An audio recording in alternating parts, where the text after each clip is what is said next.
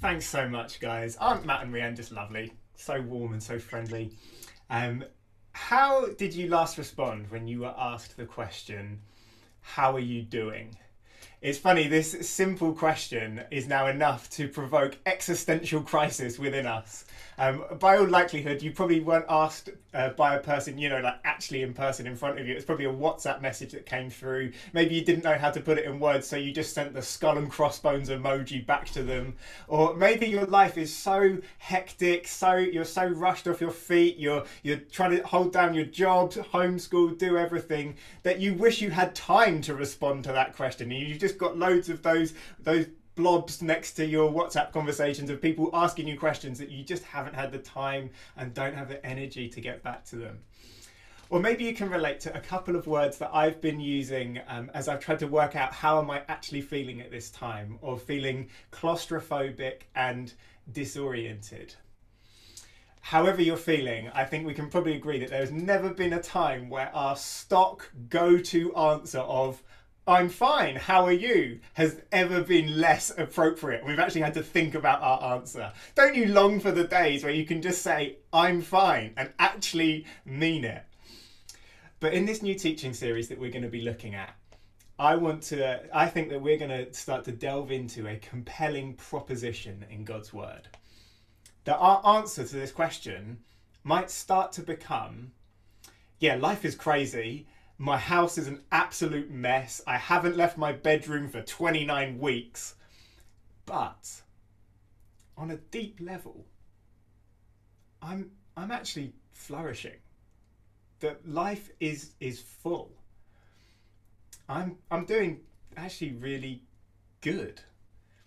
That in the midst of the whirlwind that we find ourselves in, in the very deepest seat of our being, in our what the Bible calls our hearts, or actually a, a, more accurate translation of the Hebrew would be down in our kidneys, and I'd absolutely love that.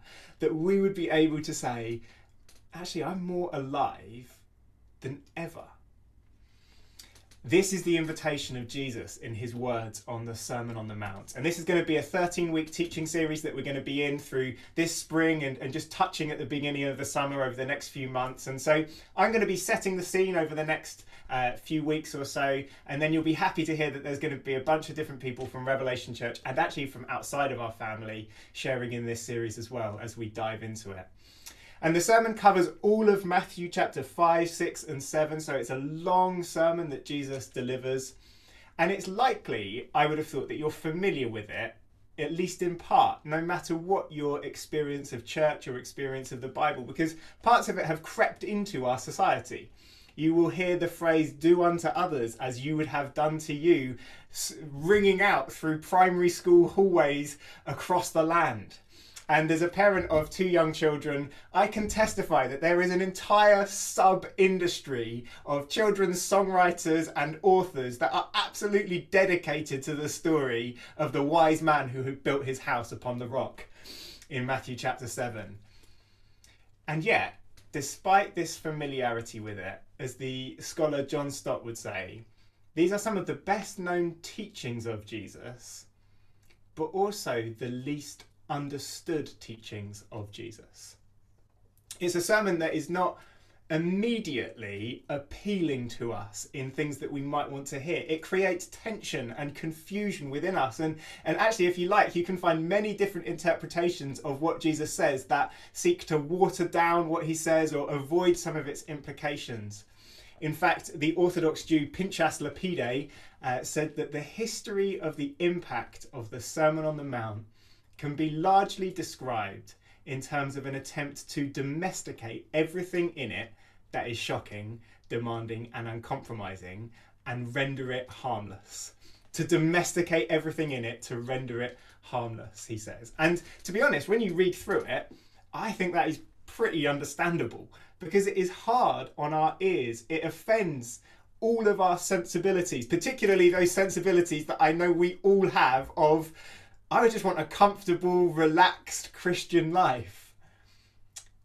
But as we allow ourselves over this series to hear Jesus' words in all of their robust, rugged, undiluted form, my hope is that the more we see them as they really are, the more we allow ourselves to be uncomfortable, the more we embrace the tension of them, and allow life as we know it to be confronted by Jesus, the more that we will see the Sermon on the Mount as it truly is. That it is a gracious, life giving invitation to us. An invitation not just to obedience, not just to morality, but in this sermon, Jesus is le- le- laying before us an invitation to flourishing, to live life as it is meant to be lived. This is the whole message of the sermon, and Jesus gets straight into it as to how he begins. So I'm calling today's message part one of our series, The Great Invitation. And we are going to begin to see exactly what it is that Jesus offers to his hearers, and we will begin to see how we can start to posture our hearts and our lives and our attitudes and our thinking towards all that he has to offer to us. So we're going to be in Matthew chapter 5. We're going to read from verses 1 to 6. So if you've got a Bible, do turn there, read along with me. Um, the words should also be appearing on the screen as well. So let me read verse chapter 5 verse 1. Seeing the crowds, he, that's Jesus, went up on the mountain. And when he sat down, his disciples came to him, and he opened his mouth and taught them, saying, Blessed are the poor in spirit, for theirs is the kingdom of heaven. Blessed are those who mourn, for they shall be comforted. Blessed are the meek, for they shall inherit the earth. Blessed are those who hunger and thirst for righteousness, for they shall be satisfied. And right here, Jesus is at the height of his popularity. You, you can read just before in the verses, just leading into verse uh, chapter five, that Jesus is healing people. He's he's casting out demonic spirit, and his fame is spreading far and wide. People are coming from all over to to see him and be with him and to witness his signs and to be healed by him. And the masses are truly coming. And as Jesus recognizes, hey, people are coming as we saw in verse 1, seeing these crowds, he then takes the opportunity to get up on a mountain and teach them. And uh, likely this wasn't actually a mountain that he got on, just a very high hill or something like that. He, and he, he went up there simply to get a bit of uh, a, a way in which he can cast his voice over a number of people and he starts to teach them. And there's a little bit of debate over was this a single sermon that Jesus delivered, or was it just a bunch of various teachings that Matthew's clumped together and called it a sermon. And I think the way that it's structured and the way that it reads, it certainly is meant to sound like a single sermon. And I think the easiest way that we can understand it is that this was a sermon that Jesus delivered a number of times, probably over a course of a number of hours.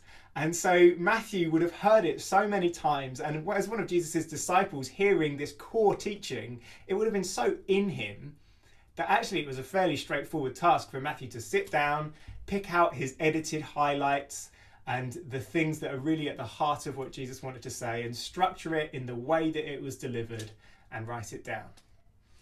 And the way that it begins is exactly as we've read it, with these blessed are statements. There's nine of them, we just read out four of them. And these are commonly known as something called the Beatitudes, it, coming from the Latin word for happy which gives us a bit of an understanding of, of what Jesus is trying to get to. But this isn't just the beginning of the sermon. This is this is Jesus setting the tone for the whole message that he's going to be delivering across these three chapters. And, and the rest of the sermon, actually, in some ways, is a, a bit of an expansion or an exposition of these condensed sayings that Jesus would say. Remember, they didn't, many of them didn't read and write at this point, and so they would they would want these these pithy things that they could remember and and then just carry around with them. That then, when they remembered them, brought to mind the rest of Jesus's teaching. And so, to understand the sermon as a whole is to understand exactly what's going on in some of these Beatitudes. And it hinges on this word that we see at the beginning, the word blessed. And I have behind me 10 different commentaries of scholars talking about uh, the Sermon on the Mount. And each and every one of them say that this word, this Greek word that is translated here blessed, in Greek makarios, is a tricky word to uh, to translate. Some one of them called it a blessed problem trying to translate this word, and the reason is simply because it is it contained within it for the original hearers. It was loaded with meaning. It was loaded with significance that they had lived with and understood that we just don't have a direct translation for it. And so when they heard this word, it brought to mind all kinds of different things. Your translation might have happy or something similar. There's just more at play there than that. What is at work here is the idea that we can, there is a way of living, living out our whole lives in a way that as we live them out in that way will lead to a truly good or truly blessed life. To be Makarios is to live out a way of being in the world that will lead to flourishing in God. And to understand its significance, we have to understand exactly where the people of God are at this point. It is a confusing time for them. Contrary to what we might think of them at this time, uh, the Jewish people, by and large, they really loved God. They were incredibly devoted to Him and they trusted their God. They knew that He was the God that they had read about and heard about in their history the God of blessing, the God of abundance, the God who wanted them to do well. They saw it in their story, but it had been a long time since the high point of David's kingdom and all of the blessings that the, the nation of Israel knew then. And since then, they had been a people that had gone into exile. They've returned from exile to their land, and they were a humbled people. And yet, they remained convinced they knew there, there is a God ordered, God ordained way of living in this world, a way of being, of living out life that, that is Makarios, that will lead to us being blessed and, and being having a good life and flourishing. And yet, what complicated the matter even further was that you might know the Jewish nation at this point were occupied by the Romans, which meant that Greek philosophy was spreading like wildfire and so you had Aristotle's thoughts, you had Plato's thought, you had all kinds of other various different musings on life. And you know the question they were asking at that point? Their whole thinking was centered around the idea of exactly this same word, exactly the idea of Makarios. How can mankind truly be happy? How can mankind live a good life? How can they flourish? And you know the unique twist of the, the Greco Roman thinking? Is they were saying you could have all this, you can have a flourishing life, you can have a good life, but you don't need God. It was a movement away from a God centered life to a man centered life. Of we can have a flourishing life, but we don't need to depend on God for it. And it is into this competing, clashing worldview and ideology of, of God wants us to live a flourishing life, but how can we do it? And we want to experience a good life. Do we even need God in it? It's right into that that Jesus comes in and authoritatively pronounces these beatitudes and says, This is the life, this is the way, this is how you can have the happy life that you've been searching for. This is the description and the pathway to the blessed life, the question that is on everybody's lips. Jonathan Pennington, in his commentary on the Beatitudes, says that in this in the, on the Sermon on the Mount, he says in the Beatitudes, Jesus is declaring with authority what is the true way of being that will result in happiness and human flourishing. These are Jesus' answer to the universal philosophical question how can one be truly happy? This is the foundation of Jesus' teaching here. He is not appealing to living in the way that we are going to read throughout the whole sermon and the, the, the, the, various things that he's asking of his people. He's not appealing to say simply, this is just the right thing to do, or even saying, live this way primarily because it will be pleasing to God. No, Jesus' appeal here is this is the best life for you. This is the happy life, the satisfying, good, flourishing life. This whole sermon is Jesus coming in and cutting through false life scripts, worldviews, opinions of how we can optimize our own flourishing or what that might look like, or, or blessedness or true satisfaction. The question that is on all of our lips, or certainly at the, the deepest desire of our heart, Jesus coming in and saying, This is the way we get a sense of this from the reaction right at the end of the sermon of the, the crowds. If you turn to uh, to chapter seven, verse twenty-eight, you can you can read along with me. I'll read it out. This is the end of the sermon. It says, "When Jesus finished these sayings, the crowd were astonished at his teaching, for he was teaching them as one who had authority and not as their scribes. When he came down from the mountain, great crowds followed him."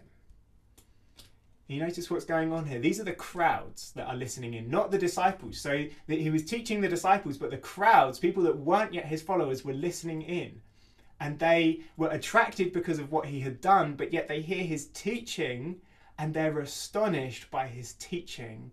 And as a result, begin to actually follow him. Now, this doesn't necessarily mean that they were converted just like that on the spot, fully made disciples, but clearly the teaching that they are hearing is inspiring them, it's captivating them, it's, it's invitational, it's drawing them in, it's appealing to the desires of their hearts and giving them a compelling vision of a way of living that will actually lead to blessing and to flourishing. And it may not seem that as we first read it it seems like when you read through the whole thing that Jesus is just stacking up a list of demands against us and exhorting us to do things that aren't going to get us very far in life at all. Rather than casting a vision for the good life, it seems like he's casting a vision for the the miserable life or certainly the impossible life. Giving our money away, forgiving people who don't deserve to be forgiven. Or perhaps the most challenging, voluntarily giving up food.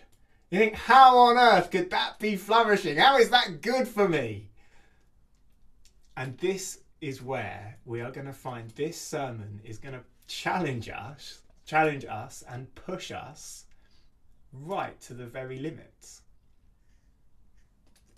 That we'll think, surely that cannot be if we read this and we refuse to domesticate Jesus' words, it is going to offend us. It's going to directly challenge and confront the very way that we think the world is and should be. He is going to ask us to do things and to be things that every fibre of our being is screaming out, that will make my life worse. And Jesus is going to say, No, that will make your life better. And at every turn, we are going to be asked the question and have to search our own souls to say, do we, do we trust Jesus? Are we going to believe in his vision, his way of what our lives should be? And perhaps the ultimate question underlying it all are we going to allow Jesus to define what good, happy, blessed, flourishing looks like for us? Because that is exactly what he is doing in the Beatitudes. He is not just giving, in the beginning of chapter 5, he's not just giving a path to flourishing, he is redefining what flourishing even is again, Jonathan Pennington in his commentary calls the Beatitudes black gold. I just love that phrase. He says that contained within it is something beautiful, something to be prized, something to be cherished. But when you first look at it, it is darkness. It is the very opposite of everything that we think flourishing is that is actually when we on first appearance some of these things they are anti flourishing i don't know about you. I imagine you're probably quite similar to me but i am an expert a world expert in telling jesus what i need to be happy. I am very good at pointing out all of the areas of lack in my life, the extra thing that I need that Jesus, if you were to add this in, then I will truly start flourishing. And usually I find that they are centered around more comfort, more ease, more leisure, more evenings off, more time to relax, more time for me, more time for holidays. Do you remember that word? And it is directly at this point that the Beatitudes come and confront us. That ask us the question what if that isn't what you need? What if actually it is the very opposite thing that you need in order to flourish?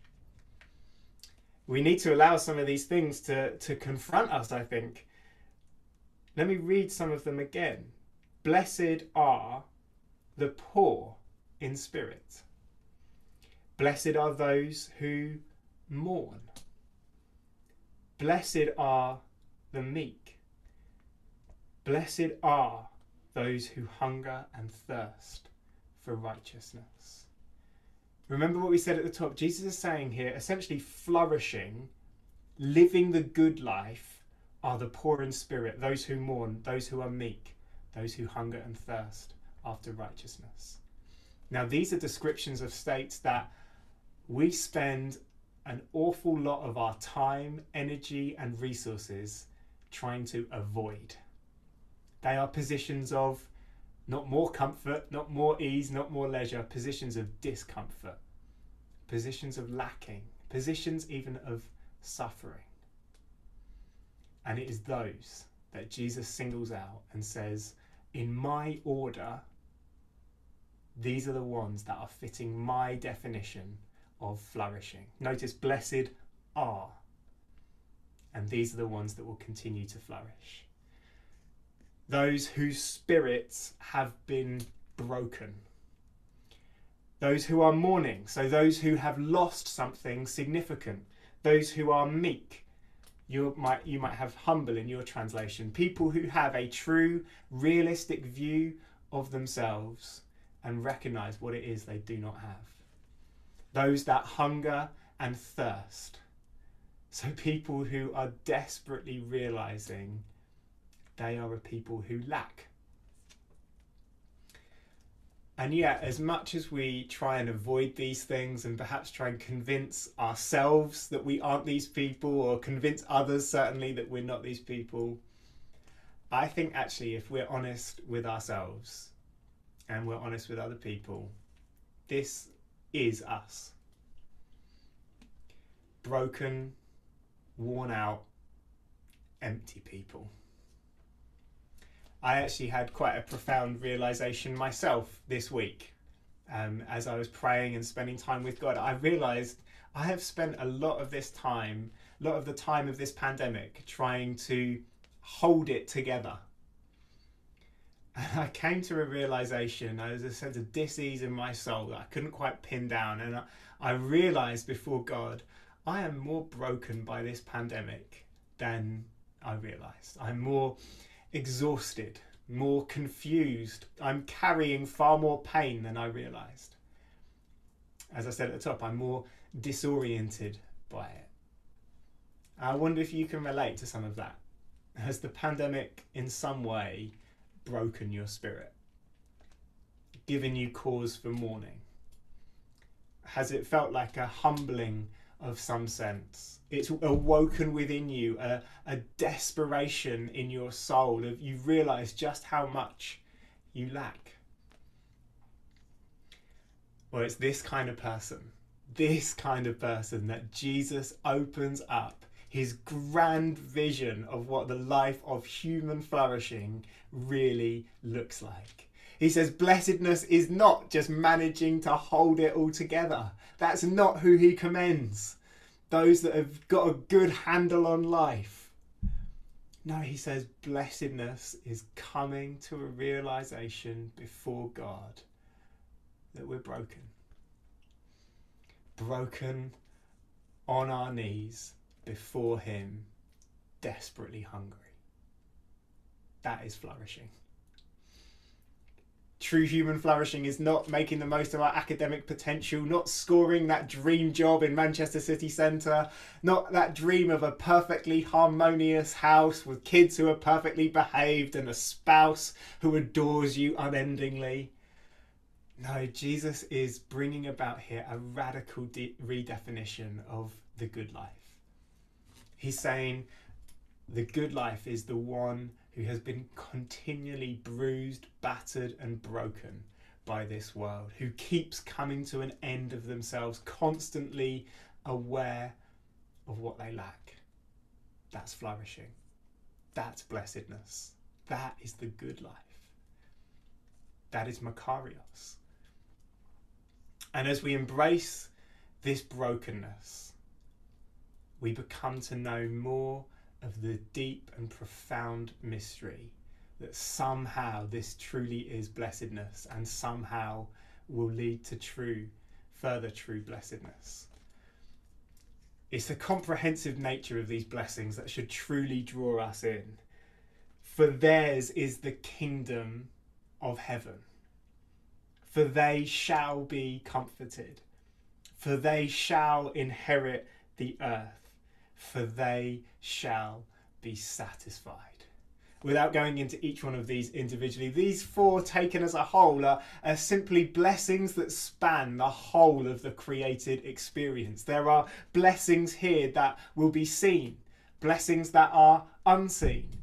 The wounds of every hurting heart healed, the desires of every empty heart filled. They are blessings that are stored up for us to experience in our eternal future and blessings to be experienced now. These are not the blessings of a simply a man on a mountaintop that has some morality to dish out. These are the blessings of a king, proclaiming the coming of his kingdom.